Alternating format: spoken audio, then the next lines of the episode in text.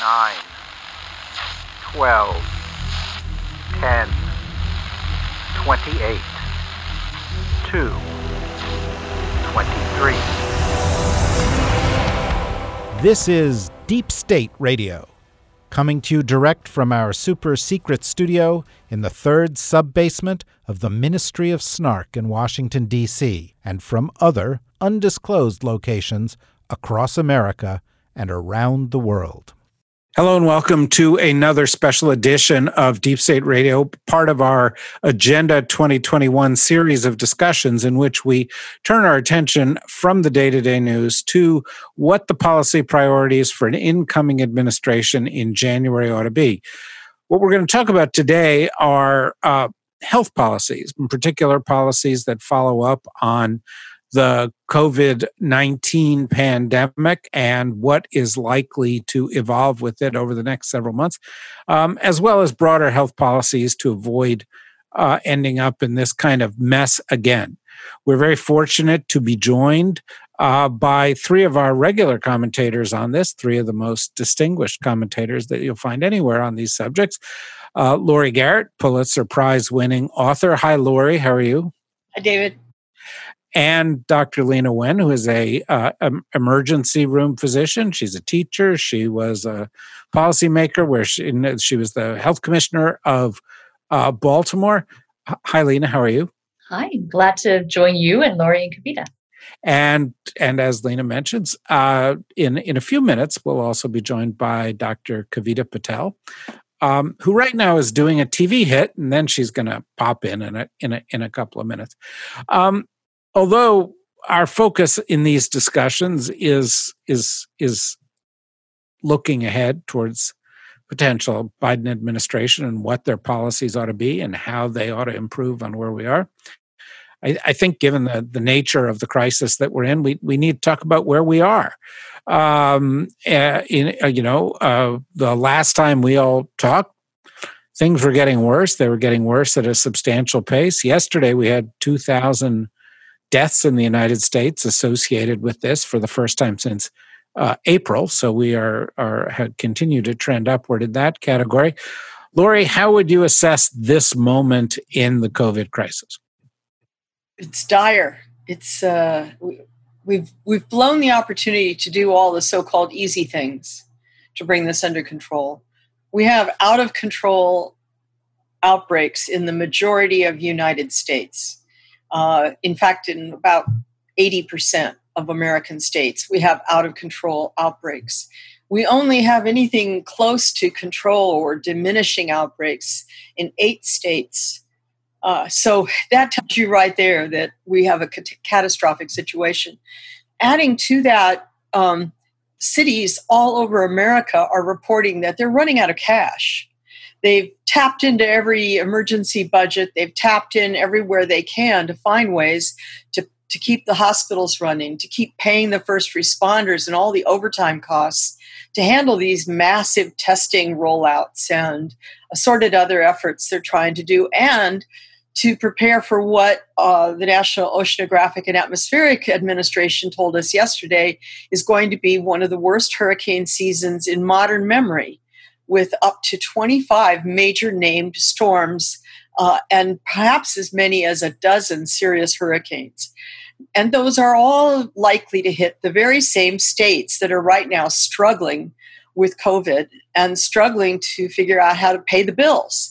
And just today, Steve Mnuchin told the press corps that he has no intention, that the White House has no intention of supporting what he called illegitimate bailouts for cities and states around America that, quote, didn't do the right things.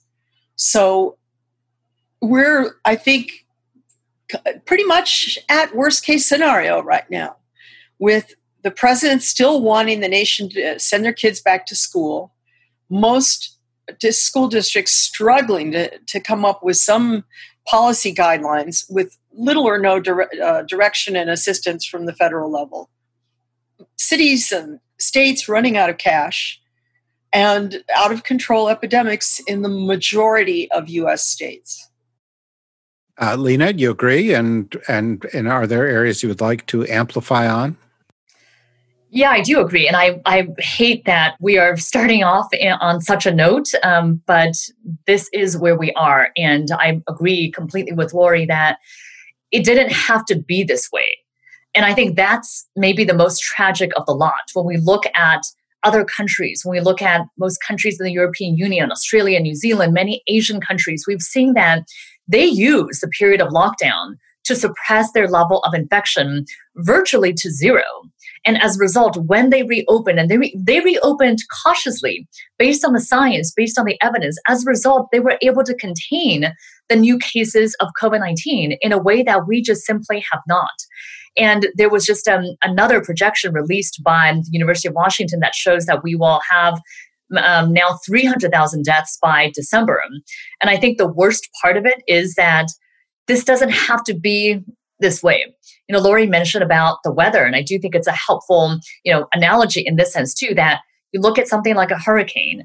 A hurricane you can prepare for, but it's going to come to you no matter what. You can't do something to make the hurricane go away. But in this case, there are things that we can do right now. There are things that we could have done all along, but even moving forward, there are things that we can do right now to prevent another 150,000 deaths in the next 4 months. And those are things that we've been talking about for months now. They are universal mask wearing, having that as a mandate. They are restricting indoor gatherings. They are rolling back the phases of reopening in places in particular that are undergoing rapid surge.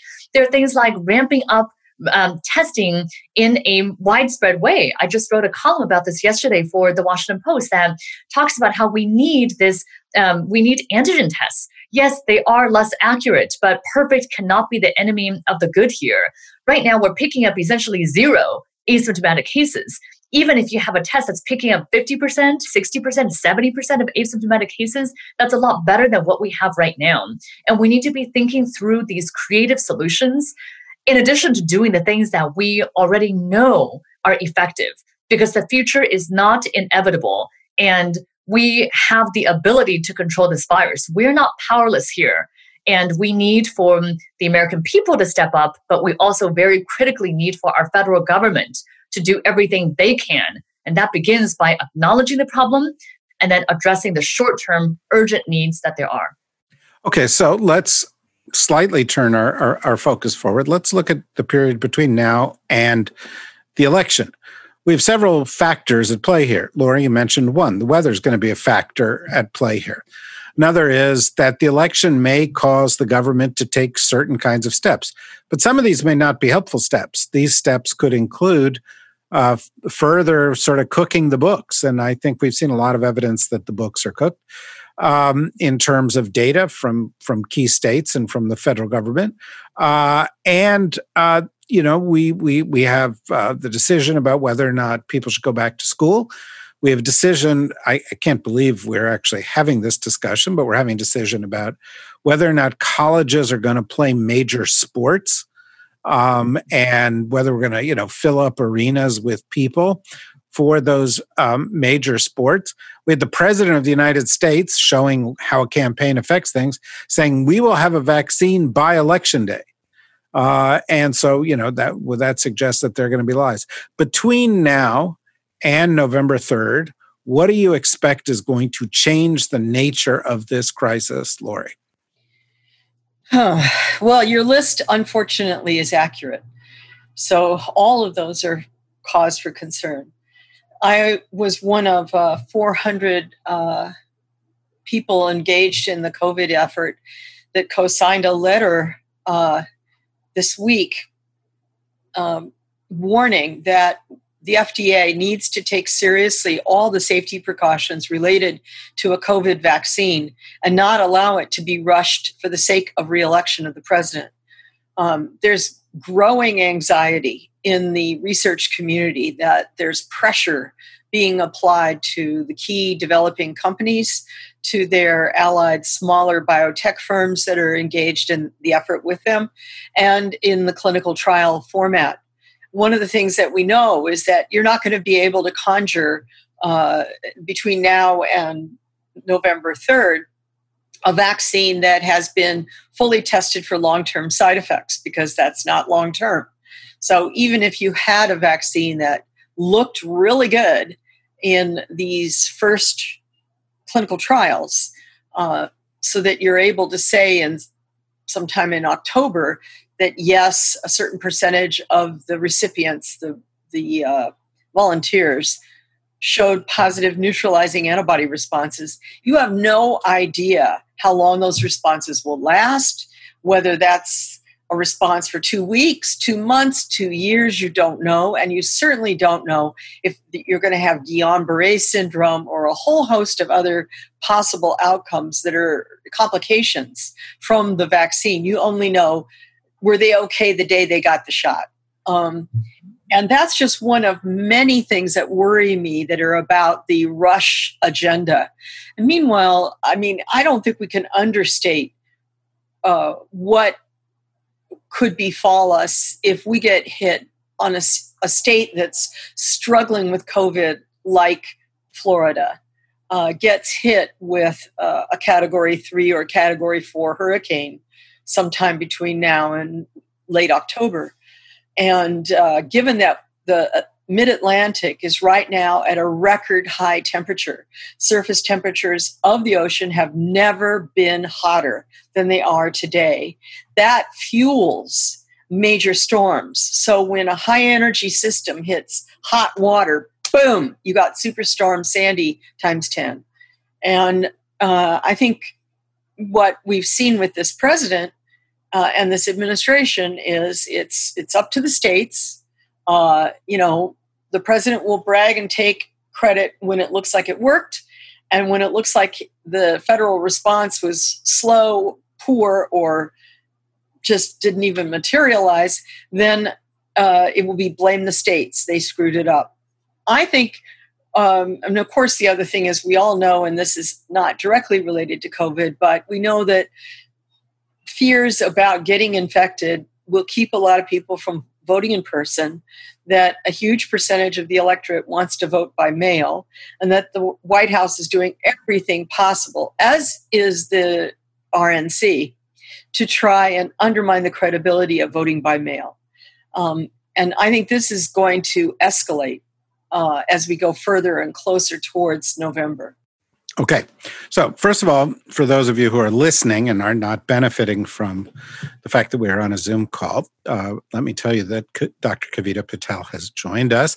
Hi, Kavita. Hi, David. Sorry. I'm playing a typical doctor by being late. That's my only excuse. Well, you showed up. That's a positive thing. We're in the midst of talking about what we expect between now and the election, then we'll talk about after that. I'm going to ask the question of Lena, and then I'll ask the question of you.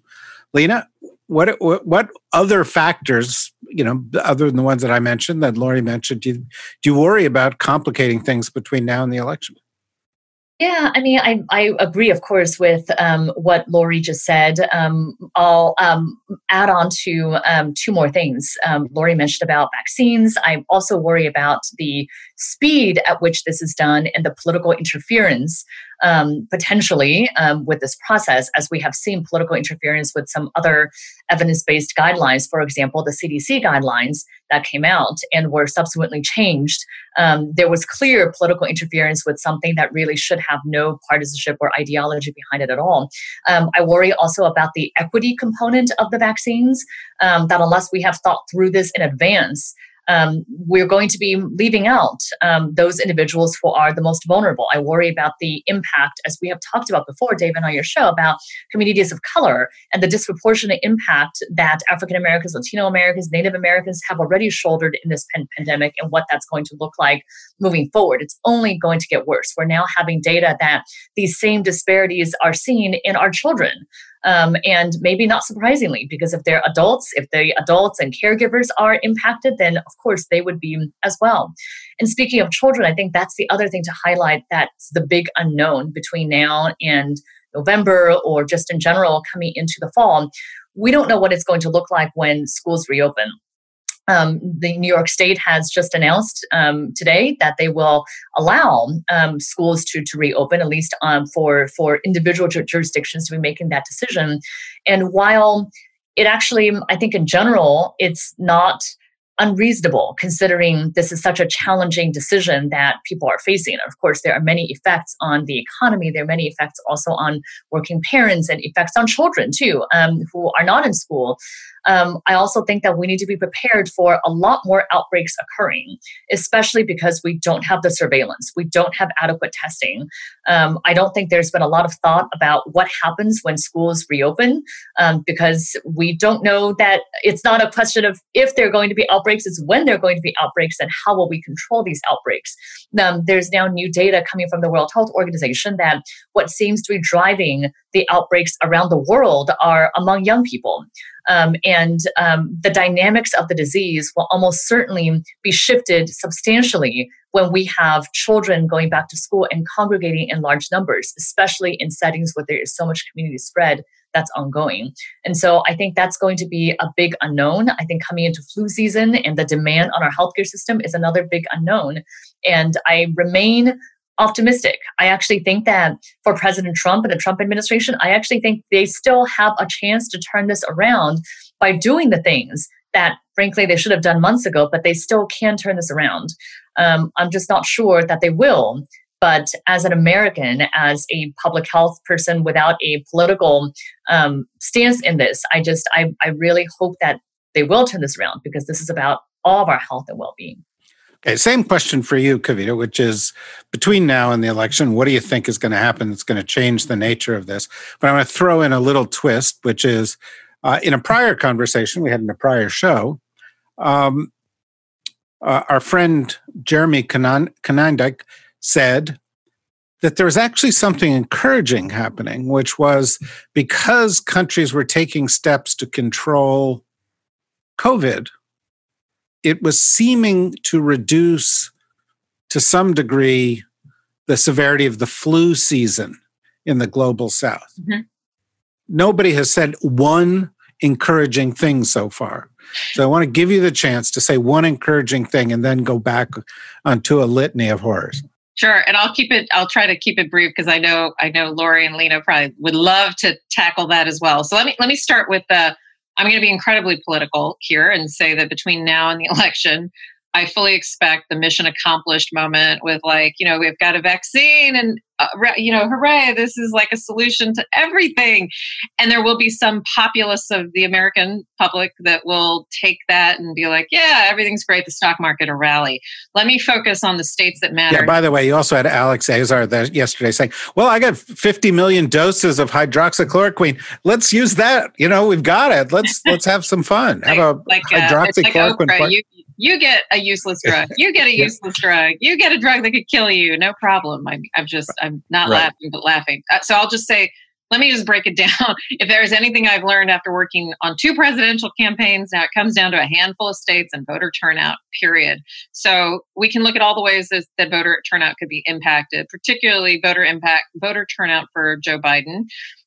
A lot of this is going to get wrapped up in potentially who his vice presidential nominee is. We know it's a woman, but is it going to be a woman of color? Will that help with getting out the black vote? Will that help with getting out Latinx voters? Will that help with getting out the demographic that is actively spreading COVID and seems to also be the people we need to come out and vote? Those are not two factors that go along together very well. That combined with the fact that, in-person voting is going to be just a difficult proposition if we continue this pattern. As of today, we now have, I told you, Laurie Garrett is prophetic because she said 200,000 deaths by the end of August. And now we have more modeling to show 300,000 a couple of months after that. That's timed with an election that is going to cause people to be scared to vote. And then with the obscurity around voting of absentee voting and mail-in voting and the traditional history of blocking out vulnerable populations from that process, you can imagine how that could potentially hurt Joe Biden and potentially favor Donald Trump. In between now and then, mission accomplished on the vaccine. To your point, though, David, I will say that the good news on the flu, it's everything you just said combined with the fact that we do have more states doing masks and physical distancing and things that should help to prevent the flu, by the way, as well as other infectious diseases. We might see a lighter coronavirus cold season also.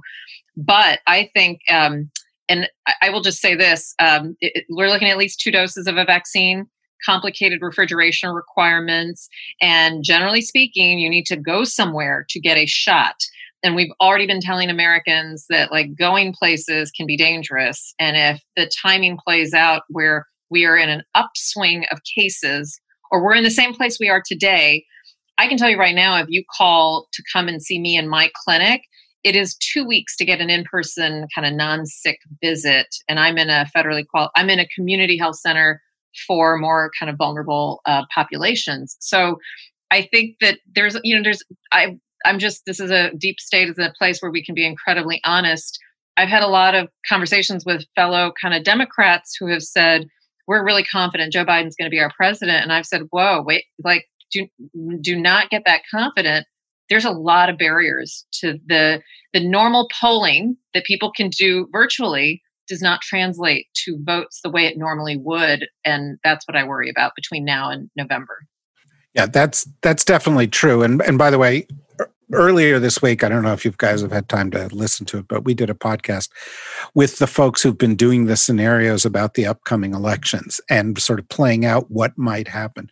And I think one thing that we have to remember is although Biden's got a 10% lead or a 9% lead now, that's bound to tighten. It always tightens. And once it gets down to 4 or 5%, not only does the Electoral College imbalance kick in, you can win the election by 4% and not win the Electoral College. But it becomes much easier for these other factors to play a big role in tipping the scale in the other direction. And it won't be just one other. You'll have the Russians and you'll have COVID and you'll have disinformation, you'll have voter suppression. David, that's why I want to see, I'll say it here, August 7th, I'd love to see a Kamala Harris vice president because she will get in Bill Barr's face. I mean, you could imagine if there's a contested election, you're going to need to have somebody that is just going to go after this AG and not back down. And I fully predict we're going to need that. No matter what the scenario is, we're going to need somebody who defends the election for whatever it is, or appropriately, if constitutional rights are inhibited, actually gets into people, really brings that to the surface. So anyway, that's my little plug politically, I guess I should say. I just add a couple things to try and get this a little more hopeful. I realize it's a stretch because we're in the middle of this COVID, all three of us, and it's hard for us to look, push the storm clouds aside long enough to see if there's any sunshine out there. But I was just in the Aspen Summit this week, which is traditionally, of course, in Aspen, Colorado, but was virtual this time. And Tony Blinken, who is, the top policy person for Vice President Biden right now, made it very clear that COVID is the number one issue on the agenda, without a doubt, and that that a great deal of time is being spent within the Biden team, including a daily COVID updating of the candidate himself. And that, he told the group, look, COVID has already killed more Americans than all wars and acts of terrorism since 1945 combined. That's a startling way to start the thinking about where we are. If you add to it that the Republicans want to leave town without doing anything about unemployment, anything about the $600 checks, weekly checks that have been keeping people from drowning, anything about likely evictions, increased homelessness, and so on. I really think if they don't come up with a package that bails out something besides the airline industry and big banks and so on, and that actually gets to everyday people and how they live and or don't survive in this climate, then I think they've sowed their own destruction.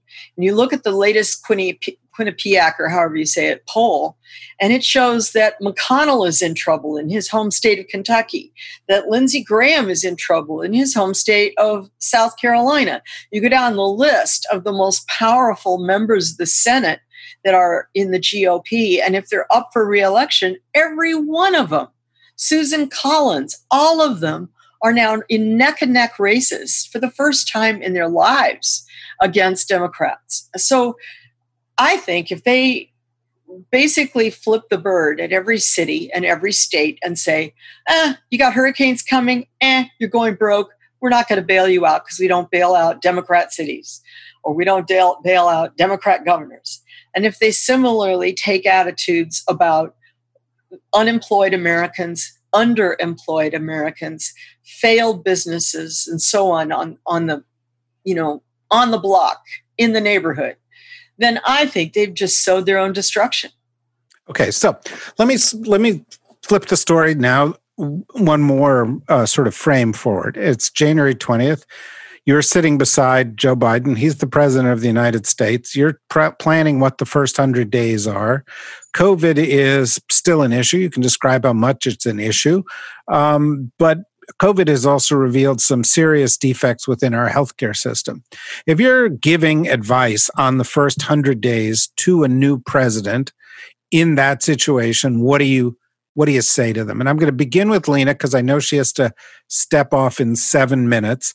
And so even if she doesn't go 7 minutes, you can go and say your piece, step off, go to your important appointment. And then the baby, yes. Yeah, well, that's okay. Nothing is more important than that. And then we'll finish up and we may go a little bit longer than after Lena departs. So Lena, go first.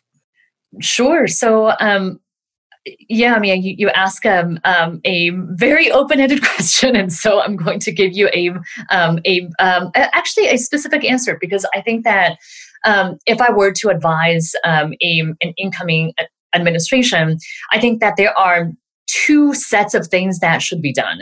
One is what you can do immediately and need to be done urgently. And then the other is what can we do that's longer term to fix some of these structural issues. And I think both are equally important.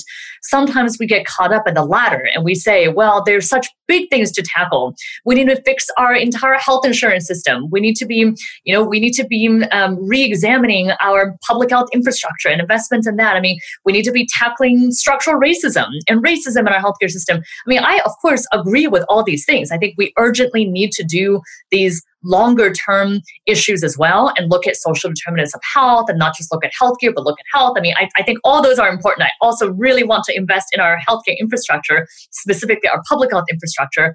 That work should start. And we shouldn't put it on the back burner. We should have a group of people who are working on these longer term policy changes.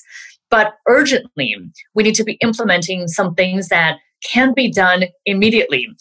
Some easy, not easy, but quick actions would include making sure that we're part of the World Health Organization, that we are part of this global ecosystem once again. It would be activating the Defense Production Act if it has not been activated by then, so that we can ensure that we have adequate supplies of PPE and testing reagents.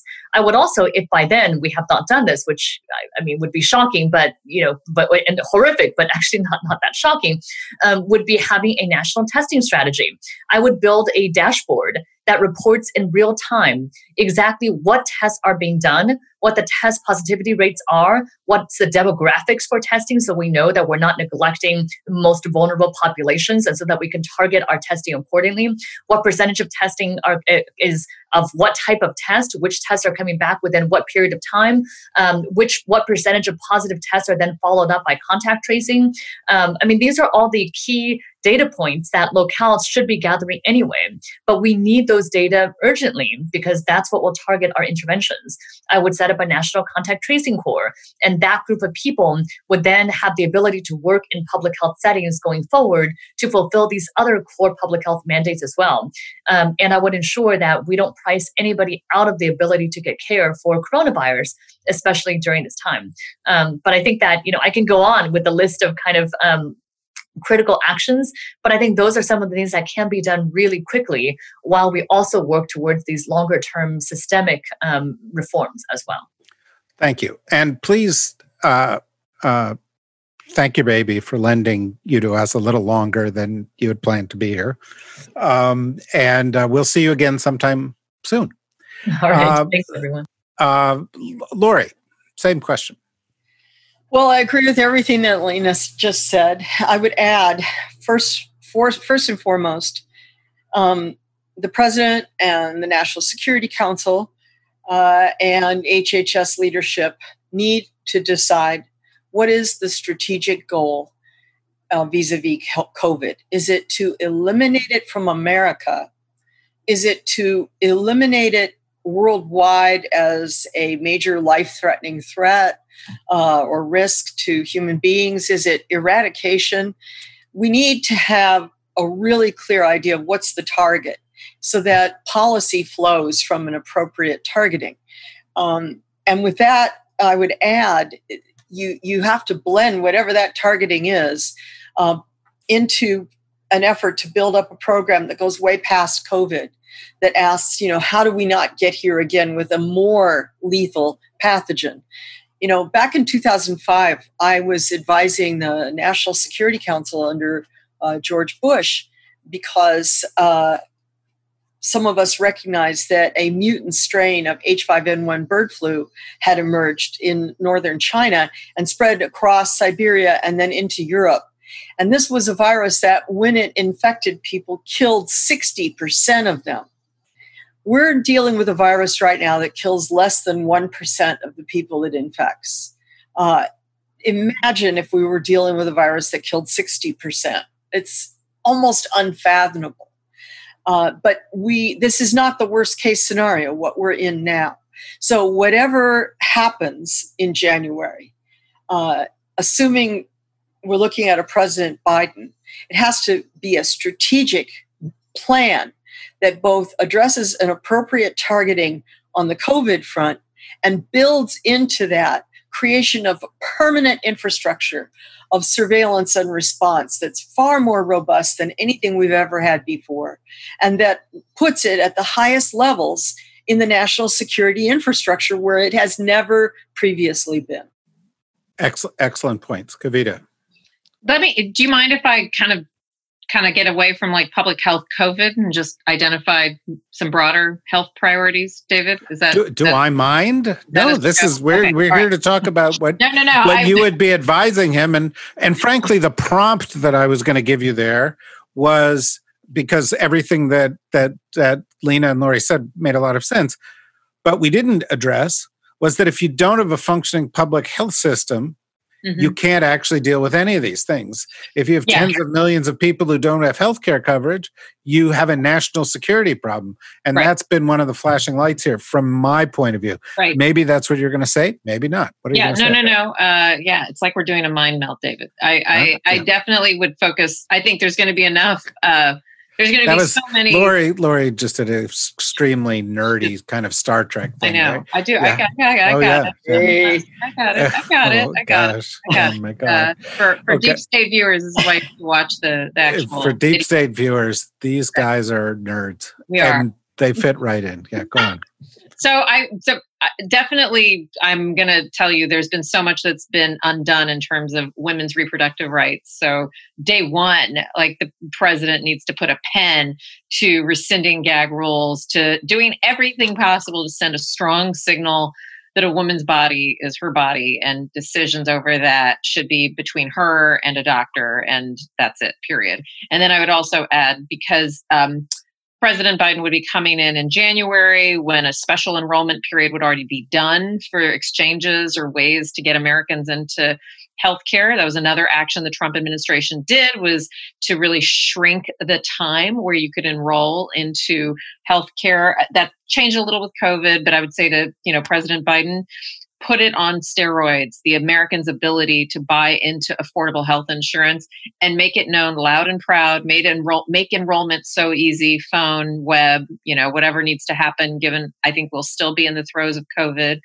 And then, so that gets a little bit to the access. And then the third is really actually telling, a lot of this the president can just do by signaling into leadership positions that are not at the level of Tony Blinken, but putting in charge of Medicare someone who is actively going to make sure that nursing homes, post-acute facilities, all these things that we've been learning kind of through COVID, and candidly, Democrats and Republicans alike have neglected, that does not get neglected anymore. So a day 100, I've been part of now several transitions where we do this, like, what's the day 100 kind of agenda priority setting briefing book look like?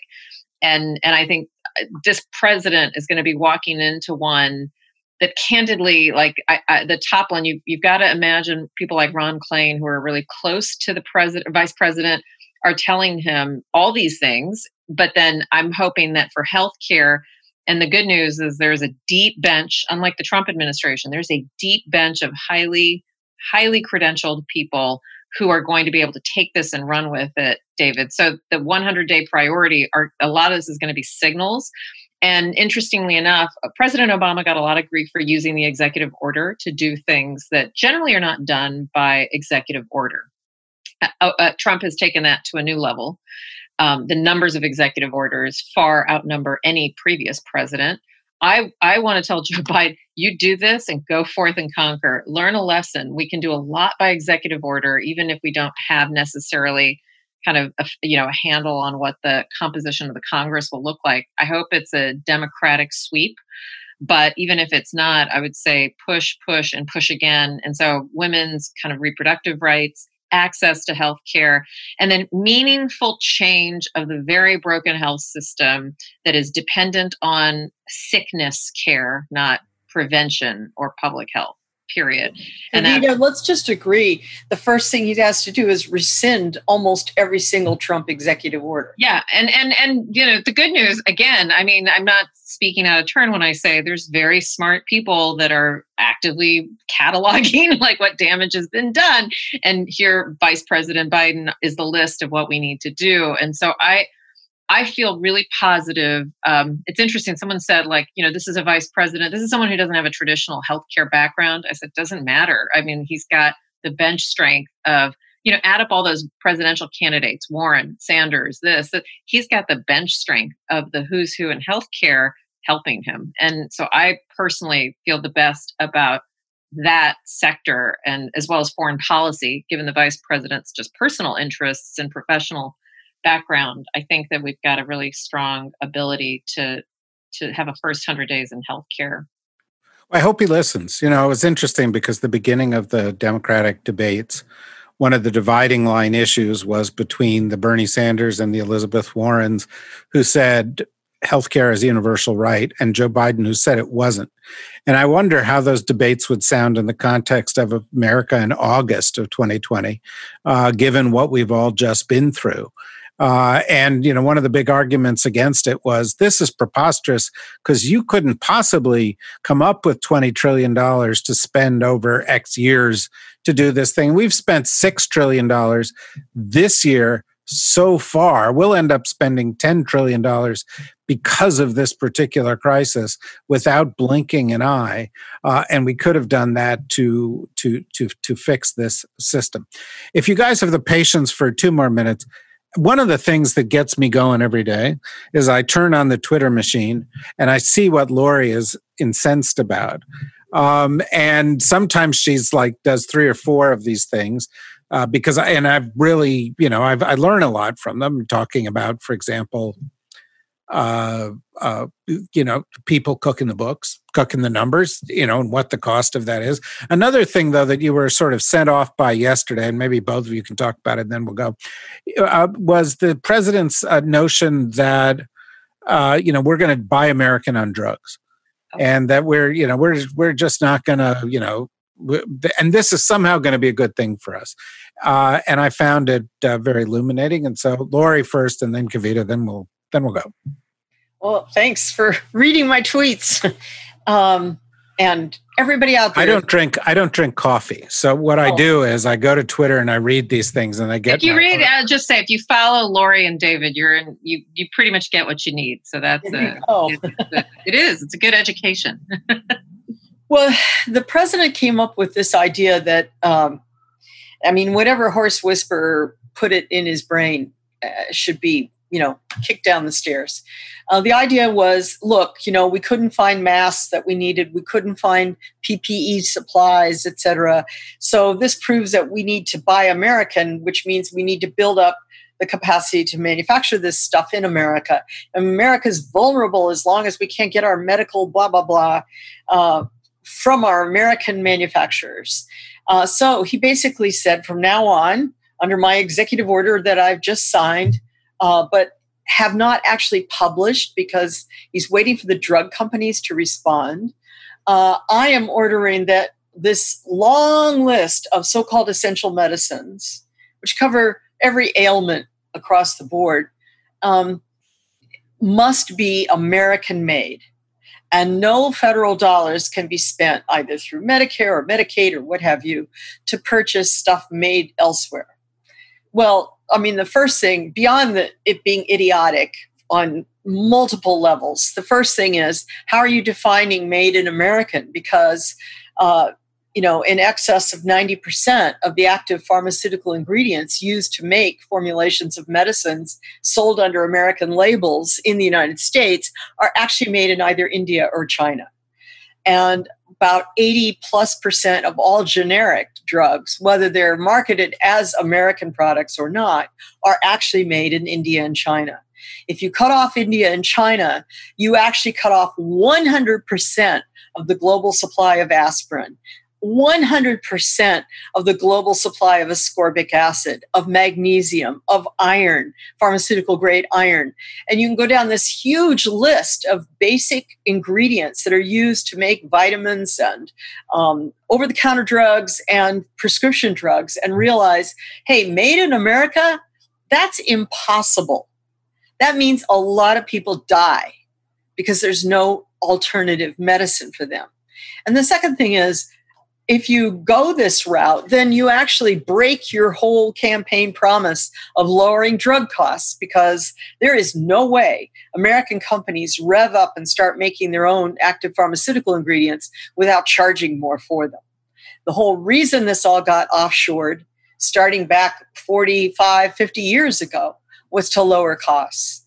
And so if you, in fact, bring the entire pharmaceutical production cycle back to U.S. soil, even if that were possible, which I would argue it is not, but even if it were possible, everything from basic insulin to, analgesics to psychiatric drugs, you name it, it's all going to skyrocket in price. So, Kavita, you may amplify this, you may stand up and applaud, or you may pick another subject that has you incensed. Yeah, no, I mean, I'll just say I echo what Laurie said, and I also think it points out to the naivete. Unfortunately, many people, Laurie, don't understand anything about why drugs cost what they cost, including our insane kind of, manufacturer to PBM, insurance company to pharmacy to this, to that. So drug pricing in general is so screwed up. And I failed to mention that. It reminds me that would also be on the list of kind of first 100 days to not just undo some of the kind of chaos that's occurred, but to actually do some meaningful things to change, like some of the, especially in Medicare, Part B and D benefits. So I'll just stop there. The only thing I'll say, I know we want to close, but in just thinking about a Biden 2021 set of priorities, I don't think it's too early to put on the, some public option, Medicare for all. I want to say that, like, we saw a Biden-Sanders unity package with a lot of really, like, great kind of motherhood and apple pie principles. But I would almost make an argument that in my younger days, I was a very active member of Physicians for a National Health Plan. I still believe in that intent. I think that we have to resurface this conversation about, especially with so much of our employment tied to access to healthcare and what's happened with COVID, that I would just put into context that I hope that conversation is something that voters also express. Right now, we're basically, let's be honest, voting because what Donald Trump has done to our country is utterly destructive. But I'm hoping in a hopeful way that we actually see a bit of sunlight to do something constructive. And when you look at other countries, everybody hates comparing us to Germany, South Korea, but what do they have besides a better approach because of MERS, et cetera, to public health? They actually have a national health system that works for them. Not perfect, but it kind of works. And so I'm hoping that comes back on the agenda, not a day 100 priority, but it's going to take a White House that keeps it on the top of the agenda to make it a reality.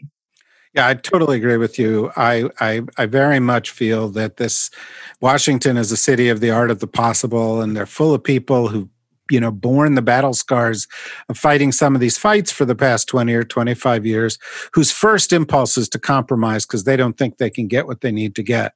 And I think that one of the things that a crisis like this one does, particularly when it's seen in the light of some of the warnings, like the one that Laurie just made about the next pandemic, really suggests that what we need is to do what's essential, not just do what's possible, to sometimes do what's hard. And that includes fixing a broken healthcare system, getting past the one example of American exceptionalism that proves the invalidity of the concept, which is that we're the one out of the OECD nations that does not provide national healthcare coverage. And I think we will also have to go ahead and use all the tools at our disposal to do the things that you're talking about, like guaranteeing a woman's right to choose. One of the ways you do that is you get rid of the filibuster. If you control 50 or 51 of the seats, you go in, you say, we're going to vote these things in, you make it the law of the land.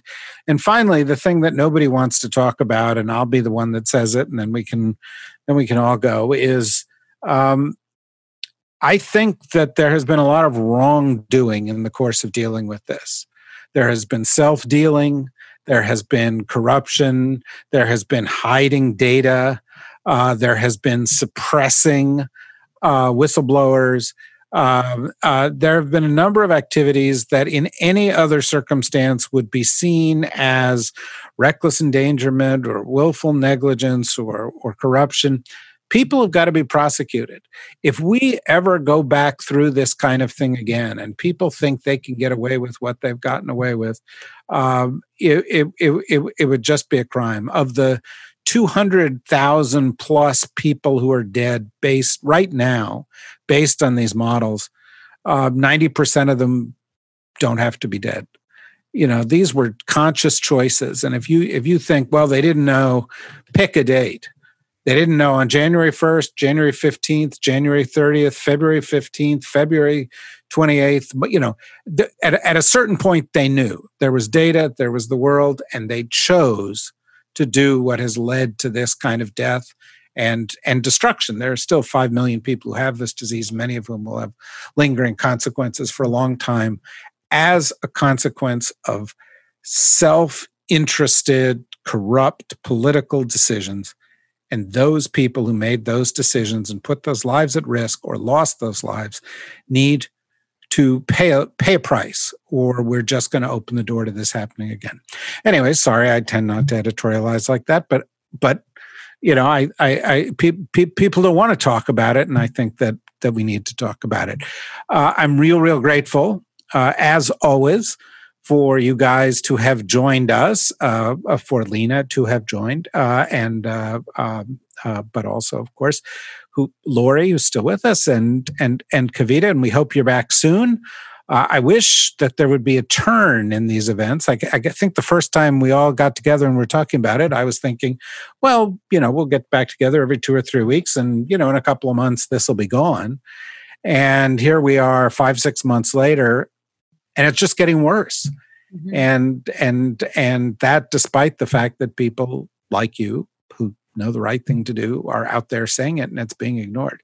So hope you're back soon. And for those of you who are out there listening, go to the dsrnetwork.com. We've had a lot of other programming this week. As I said, we've done these scenario exercises. Yesterday, I had a great conversation with Kurt Anderson, who's written a book called Evil Geniuses, which is about another chronic problem that we have in the United States, which is an economic system that has produced grotesque inequality over the course of the past 40 years, Democrats and Republicans both playing a role in that.